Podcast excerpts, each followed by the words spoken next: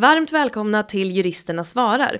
Det här är det tjugonde avsnittet av Företagarnas podcast där ni som lyssnar ska få tips, svar och råd som hjälper er i er företagarvardag.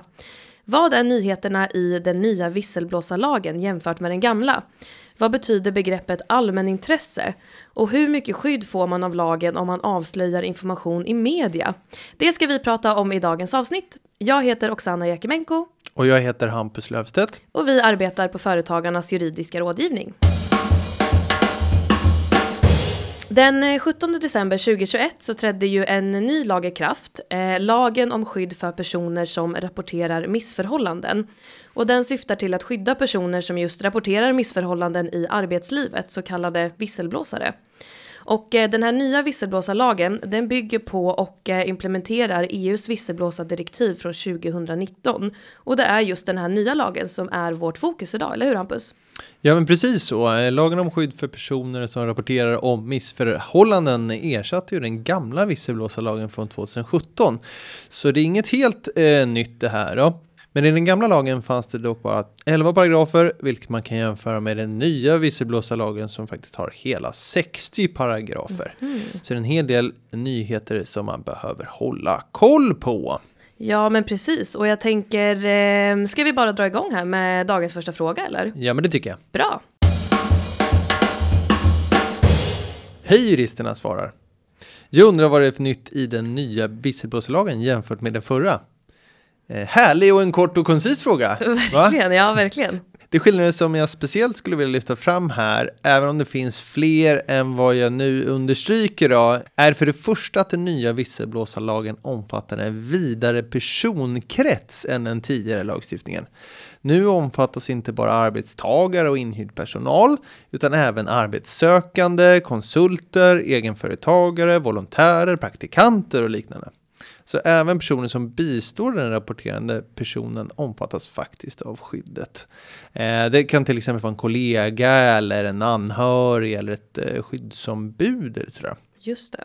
Grundförutsättning för att skydd ska ges enligt den nya lagen är att det gäller rapportering i ett arbetsrelaterat sammanhang av information om missförhållanden som det finns ett allmänintresse av att det kommer fram. Samt om rapporteringen gäller missförhållanden som utgörs av ett handlande eller en underlåtenhet som strider mot EU-direktivet om skydd för personer som rapporterar om överträdelser av unionsrätten eller om rapporteringen gäller handlande eller en underlåtenhet som förenklat får man säga strider mot lag, föreskrifter eller unionsrättsakter som gäller inom samma tillämpningsområde för det nämnda direktivet.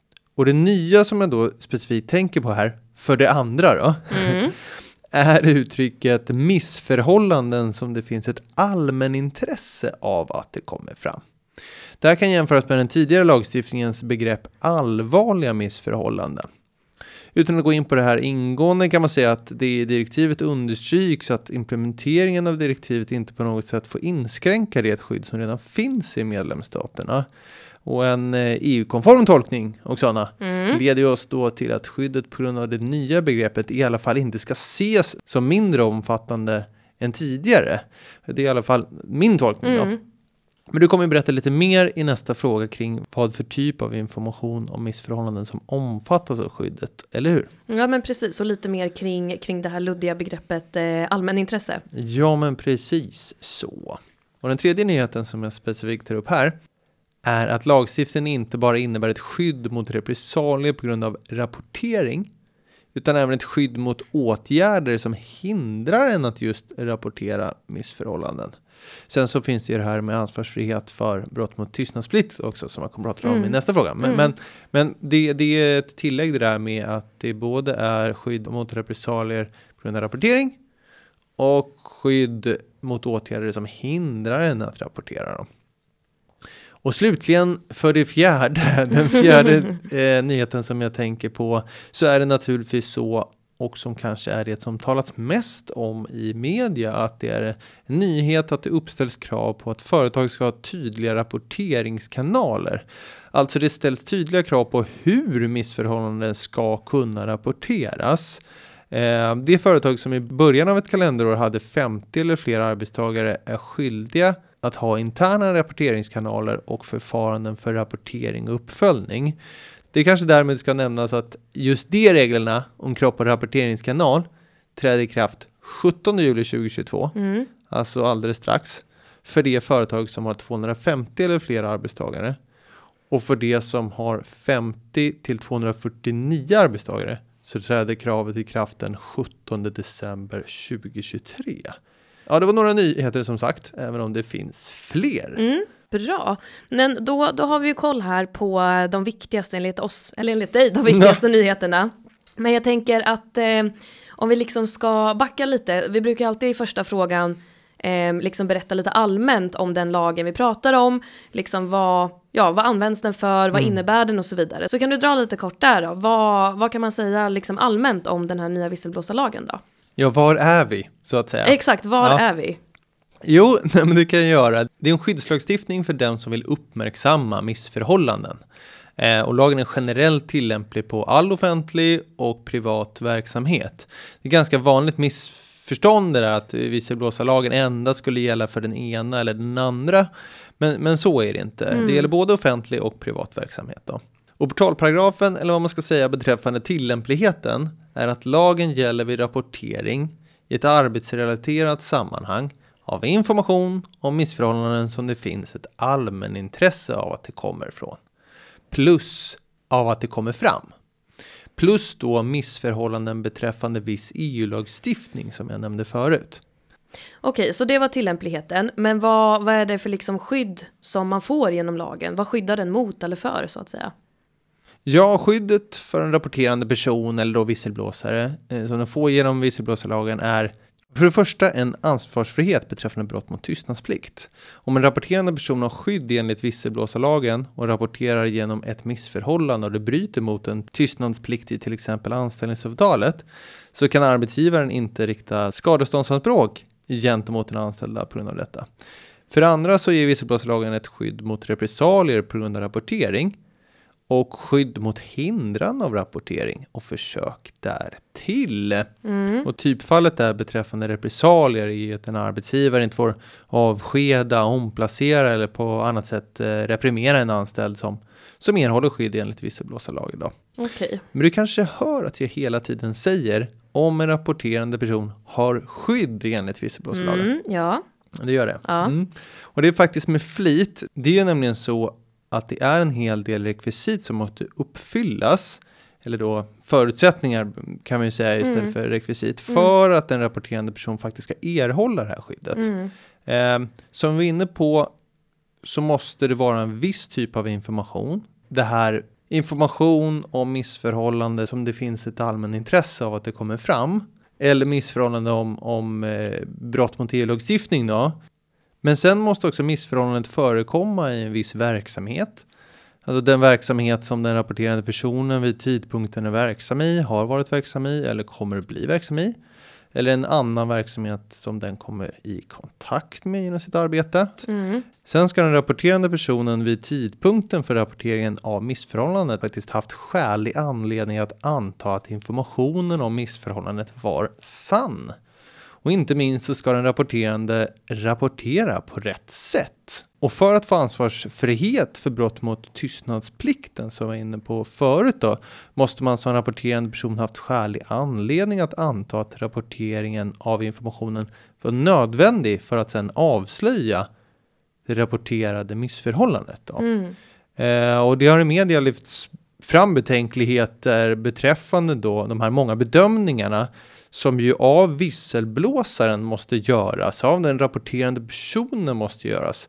Och att det då skulle finnas en risk att folk avhåller sig från att rapportera ett missförhållande på grund av de här många stegen och många bedömningarna. Mm. Så det är ju en hel del bedömningar som en visselblåsare, en rapporterande person måste göra för att vara säker på att man erhåller skydd enligt visselblåsarlagen. Ehm, Sen finns det en hel del undantag från de här två olika skydden då, men jag tänker dra lite av de undantagen i nästa fråga. Vad tror ni? Mm. Vi kör på det. Då är jag klar med fråga ett. Då är vi redo för fråga två. Hej juristerna svara-podden. Jag försöker läsa på om den nya visselblåsarlagen då jag ingår i en grupp som kommer att ansvara för att informera om den på vår arbetsplats. När jag läser i lagen så står det att informationen som rapporteras ska vara av allmänintresse. Eh, något som är av allmänintresse för vårt företag kanske inte är det för någon annan. Hur vet man vilken information som är av allmänintresse? Ja, nej men som, som du var inne på Hampus här inledningsvis och som lyssnaren skriver så står det ju i, eh, i den här nya visselblåsarlagen att det vid rapportering i ett arbetsrelaterat sammanhang av information om missförhållanden ska finnas ett allmänintresse av att den här informationen kommer fram. Eh, ja, men och spontant skulle man kanske kunna tänka att alla typer av eller all typ av information om missförhållanden borde på ett eller annat sätt vara av allmänintresse, alltså att de upptäcks eller kommer fram. Eh, vi vill ju inte ha ja, men varken företag eller myndigheter där det förekommer olika typer av missförhållanden och utan att det görs någonting åt det. Men, men riktigt så enkelt är det ju förstås inte. Eh, först och främst så krävs det att eh, missförhållandena angår en krets av personer som kan betecknas som allmänheten. Och det här betyder ju då att eh, personliga missförhållanden som ja, men uteslutande påverkar den som rapporterar Mm. Ehm, är som regel då inte av allmänintresse, vilket gör då att man inte heller omfattas av lagens skydd. Ehm, en av anledningarna till det är att eh, sådana konflikter och tvister normalt sett har, det finns andra hjälpmedel för att hantera sådana typer av konflikter och tvister, till exempel då genom eh, MBL-förhandlingar eller andra arbetsrättsliga förfaranden. Så när det är fråga om förhållanden som enbart rör då den enskildes arbetssituation så omfattas det normalt sett då inte av lagens skydd eftersom att det i regel inte är av allmän intresse. Ja, jag förstår. Men med det sagt så kan det ju finnas situationer som rör en enskild individs arbetssituation men som är så pass eh, oacceptabel så att den liksom i viss mån berör hela samhället i alla fall. Ja, men precis så. Eh, så att till exempel kan ju det vara då en, eh, när en migrantarbetare, nyanländ invandrare eller en ung människa utnyttjas på ett otillbörligt sätt som arbetskraft. Eller en person som arbetar under slavliknande förhållanden eller till och med är föremål för människohandel. Mm. Eh, och rör det sig då om ett missförhållande som är så pass allvarligt eh, ja, då bör det anses vara av allmän intresse att det kommer fram, trots att det då i strikt mening egentligen bara rör en enskild individs arbetssituation. Mm. Okej, okay, men om personer bryter mot interna regler, då kan ju det påverka flera anställda eller till och med hela företaget. Är sån information av allmänintresse?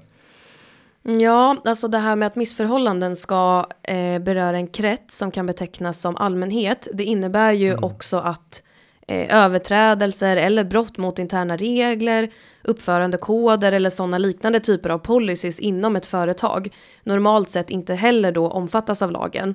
Även om det är som du säger, det skulle kunna påverka hela företaget men det anses inte vara av allmänintresse som regel. Mm. Eh, däremot så ska sägas att det här inte heller hugget i sten för det kan finnas situationer där ett företag till exempelvis eh, återkommande bryter mot interna principer eller mot regler som gynnar arbetstagarna på det här företaget mm. och som då har gjort kända för allmänheten. Mm. Och då kan det finnas ett allmän, eh, allmänintresse då, att mm. det här kommer ut.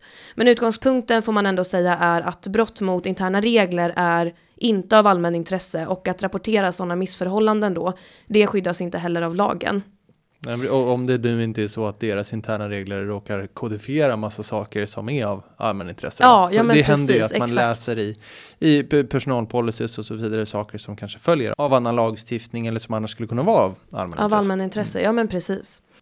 Okej, och om vi går vidare här då så, så för att ett missförhållande ska vara av allmänintresse så krävs det också att det finns ett eh, ja, men legitimt intresse av att informationen kommer fram. Det ska inte bara mm. vara baserat på, på allmän nyfikenhet. Eh, och att missförhållande sker i en verksamhet som rent allmänt då drar till sig allmänhetens intresse. Det innebär inte heller per automatik då att det finns ett allmänintresse för missförhållanden som pågår just i det här företaget. Mm. Eh, och i det här EU-direktivet då som ligger till grund för den nya visselblåsarlagen så anges det några exempel på områden som i regel är av betydelse för samhället och som då därmed får anses ha ett allmänintresse.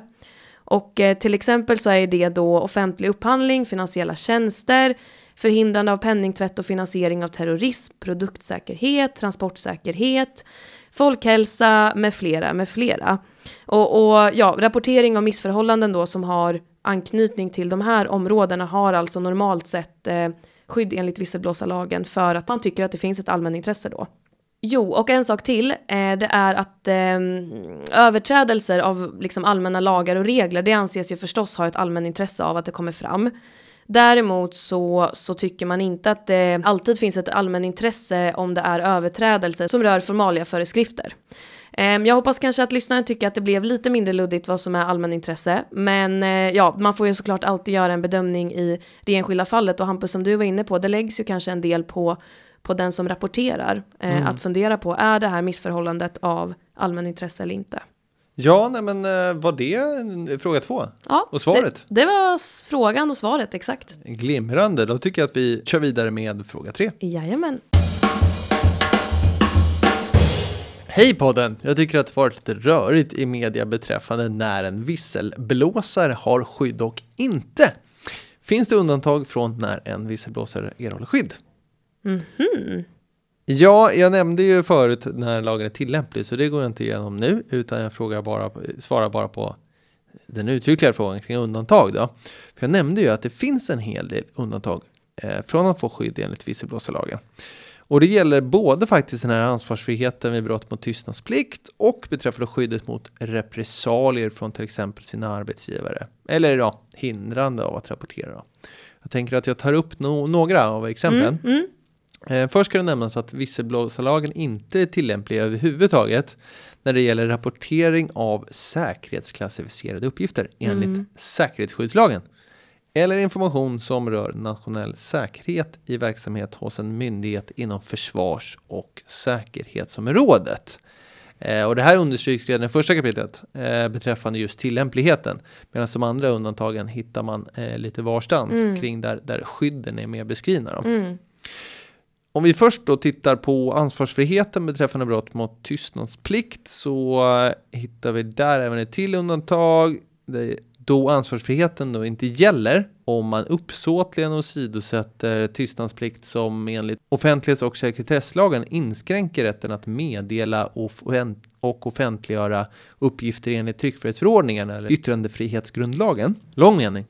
Det här innebär på juristspråk att en rapporterande person fortfarande kan göras ansvarig om den då uppsåtligen bryter mot så kallad kvalificerad tystnadsplikt.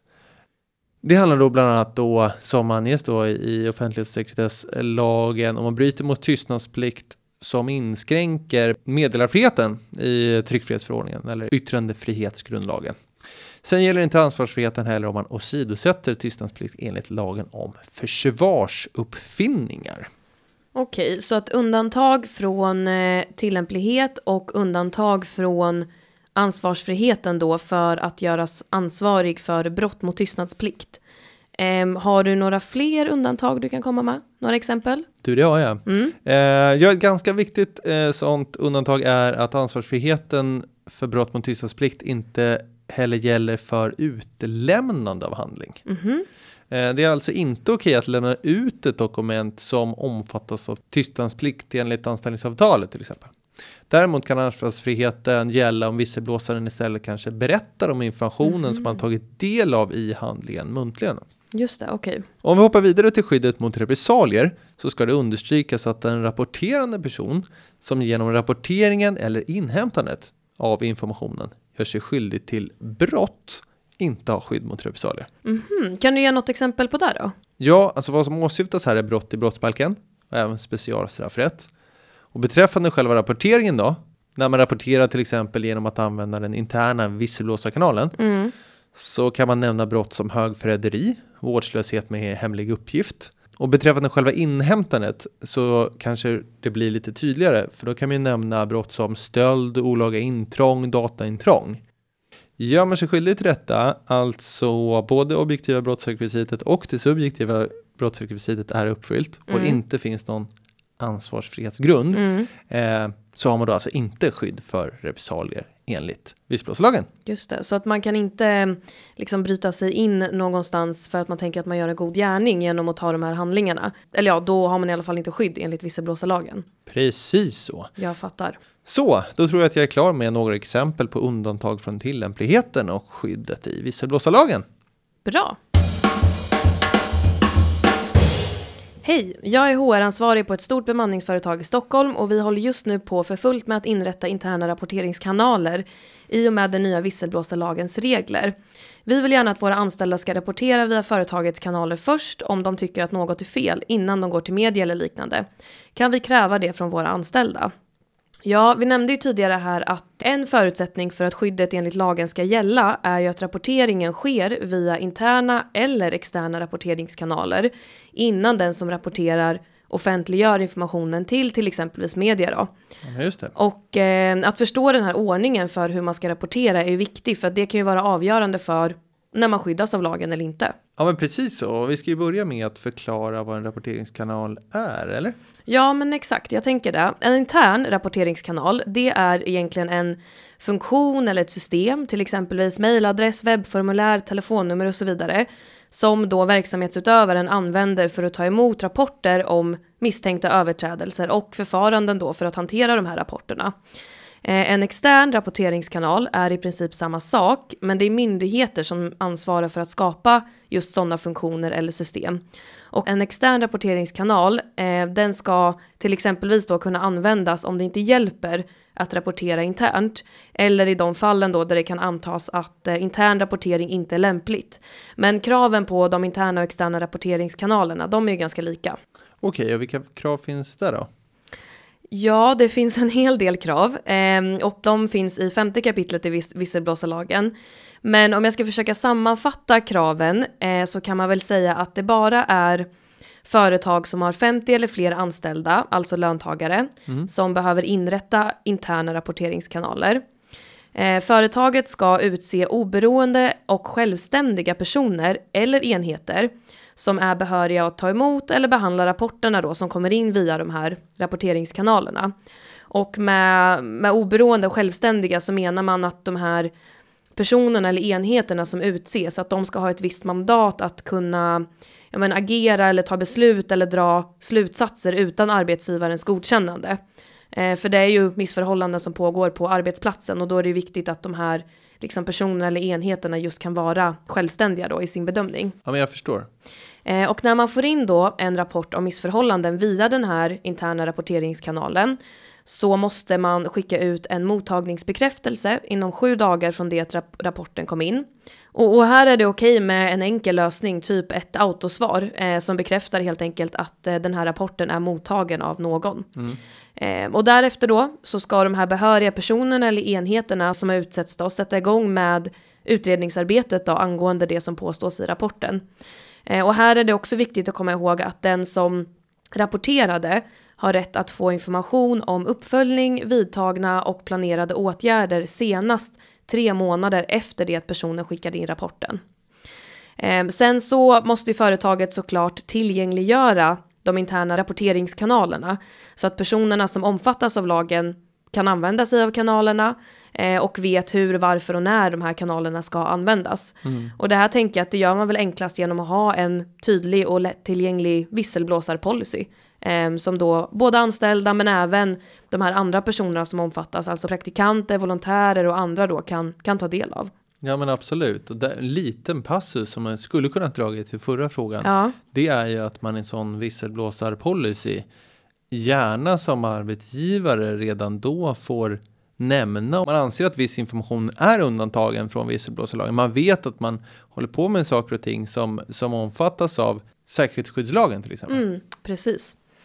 Eh, ja, eh, men vidare då så måste ju företaget också skriftligen dokumentera sina interna rapporteringskanaler och förfaranden för rapportering och uppföljning. Och det här betyder då att företaget måste i skrift eh, ja, men beskriva vilka interna rapporteringskanaler som finns, vilka personkategorier som kan använda de här rapporteringskanalerna, hur rapporterna dokumenteras, hur de följs upp, bevaras, rensas och så vidare. Mm. Eh, och det här kan vara bra att veta att de här handlingarna som man dokumenterar då, de kan behöva lämnas ut till behörig tillsynsmyndighet om myndigheten kräver det. Ja, men jag förstår. En del att hålla reda på här med andra ord. Men du, eh, hur ska då den som vill rapportera ett missförhållande gå tillväga? Måste den då rapportera internt först?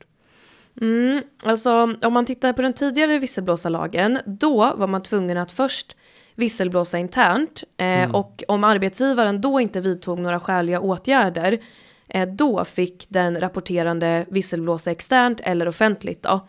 Men för att få skydd i den lite nya visselblåsarlagen så kan den som rapporterar välja att gå antingen internt, alltså via interna rapporteringskanaler, eller gå direkt till en extern rapporteringskanal, alltså till en myndighets rapporteringskanal. Mm. Så att eh, det är alltså upp till den som rapporterar att välja vilken rapporteringskanal av intern och extern som man anser är lämpligast att gå till. Men visst kan man också rapportera om missförhållanden internt eller externt på annat sätt än genom rapporteringskanalen och ändå få skydd enligt lagen? Ja, men exakt så är det. Ehm, en rapporteringskanal det är ju som sagt då ett ja, men specifikt system eller funktion då som är till för att hantera de här rapporterna om missförhållanden. Och ja, som jag nämnde förut, till exempelvis en mejladress, webbformulär och så vidare. Mm. Men man kan också rapportera missförhållanden på annat sätt än genom de här specifika kanalerna. Och precis som du sa, ändå få skydd enligt lagen, men bara under vissa förutsättningar. Ehm, så att skydd enligt lagen gäller även för personer som rapporterar internt, men på annat sätt än via interna rapporteringskanaler. Om det saknas sådana kanaler, eller om kanalerna som har upprättats inte uppfyller kraven i lagen. Eller om rapporteringen sker innan personen har börjat inom verksamheten. Det gäller för den interna rapporteringen. Jag förstår. Eh, skydd enligt lagen får man också om den rapporterande personen rapporterar externt, men på ett annat sätt än via externa rapporteringskanaler. Men bara då om den här personen först har rapporterat internt utan att arbetsgivaren vidtagit då några skäliga uppföljningsåtgärder eller utan att arbetsgivaren har lämnat någon återkoppling eller uppföljning inom den tidsfristen som gäller då för återkoppling, vilket är tre månader. Mm. En person är också skyddad om han eller hon rapporterar externt på något annat sätt än genom en rapporteringskanal om han eller hon har skälig anledning att anta att eh, det här missförhållandet som man vill rapportera, att det utgör en överhängande eller uppenbar fara för liv, hälsa eller säkerhet. Eh, eller då om personen har skälig anledning att anta att en intern rapportering skulle innebära risk för repressalier och leda till att missförhållandet inte avhjälps. Okej, okay, men sa du inte förut att den som rapporterar får välja om man vill gå till intern eller extern rapporteringskanal först?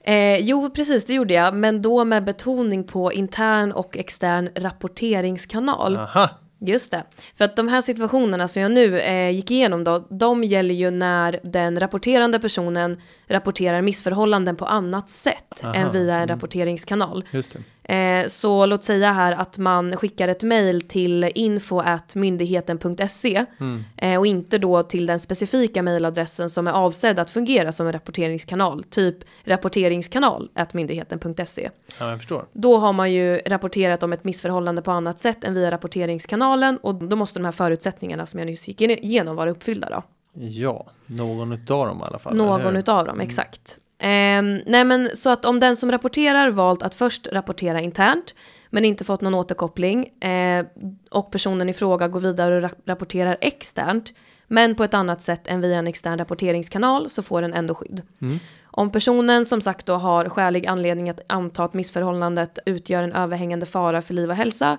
då får man också skydd enligt lagen, även om man då bara skickar mejl till den här allmänna infomailen då, till exempel. Okej, okay, men eh, i ärlighetens namn, när man pratar om visselblåsning så är det ju ofta när folk rapporterar om missförhållanden till media som mm. folk pratar om tror jag. Så när får man då gå till media och offentliggöra information om missförhållanden eh, av, av allmänt intresse och ändå få skydd? Mm. Ja, eh, då är det tre punkter här som man måste förhålla sig till. Så att den som rapporterar ett missförhållande har skydd när den offentliggör information, alltså gör den tillgänglig för allmänheten om mm. punkt 1. Personen har rapporterat externt i enlighet med lagen, men mottagaren, alltså myndigheten, har inte vidtagit skäliga uppföljningsåtgärder och inte lämnat återkoppling eller uppföljning. Eller punkt 2. Om den rapporterande personen har skälig anledning att anta att missförhållandet utgör en överhängande eller uppenbar fara för liv, hälsa eller säkerhet. Mm. Eller punkten 3. Om den rapporterande personen har skälig anledning att anta att en extern rapportering skulle innebära en risk för repressalier eller leda till att missförhållandet sannolikt inte skulle avhjälpas. Mm. Så att med den här första punkten här då som jag läste upp, eh, den tar ju sikte då på att den här, den rapporterande personen först har rapporterat internt och externt, eller mm. bara externt eftersom man får välja där. eh, men att då lämpliga åtgärder inte har vidtagits. Den andra punkten, den förutsätter ju inte att personen har rapporterat internt eller externt, utan det räcker med att personen har rimliga skäl att tro att missförhållandet utgör eh, överhängande eller uppenbar fara. Mm. Så det ska alltså vara fråga om en eh, nödsituation eller liksom risk för oåterkallelig skada då. Mm. Och den tredje punkten förutsätter inte heller att personen först har rapporterat internt eller externt, utan personen här då ska istället ha rimliga skäl att tro att en extern rapportering skulle leda till risk för repressalier mm. eller att missförhållandet inte avhjälps. Och eh, vid bedömningen av risken för repressalier eller om det är osannolikt då att missförhållandet kommer att avhjälpas så ska man beakta vissa särskilda omständigheter.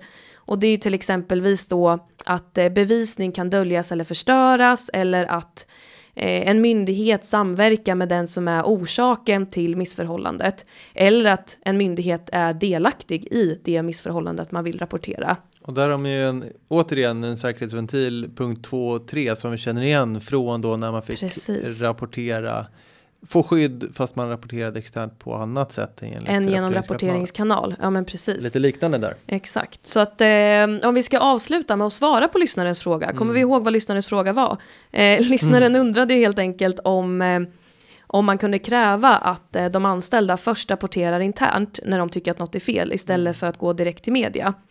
Eh, och svaret på den frågan är ju att företaget kan inte kräva att deras anställda rapporterar internt först, utan det är upp till den anställda att bestämma om man vill gå internt eller externt i det första steget så att säga. Ehm, däremot så får man ju inte offentliggöra information hur som helst, utan när man rapporterar till media så måste ju de här förutsättningarna som jag precis nämnde vara uppfyllda eh, för att man då ska ha skydd enligt eh, den nya visselblåsarlagen. Ja, men just det. Hörru du, eh, då har jag räknat till en, två, tre och fyra stycken lyssnarfrågor som jag besvarat. Jajamän. Då tror jag faktiskt att jag drar outrot. Det tycker jag. Ja. Som medlem i Företagarna kan du utan kostnad ringa till oss och våra kollegor på den juridiska rådgivningen och få personlig hjälp. Du når oss på telefon 0771 45 45 45. Har du en fråga till podden? Då tycker jag att du mejlar till podcast.foretagarna.se. Läs gärna mer om visselblåsarlagen i vår FAQ på foretagarna.se. Nu tar vi sommarlov och är tillbaka om några veckor. Klippningen är gjord av Petra Chu och underlaget av David Hagen. Vi hörs snart igen. Tack för att ni har lyssnat. Hej då! Hej då!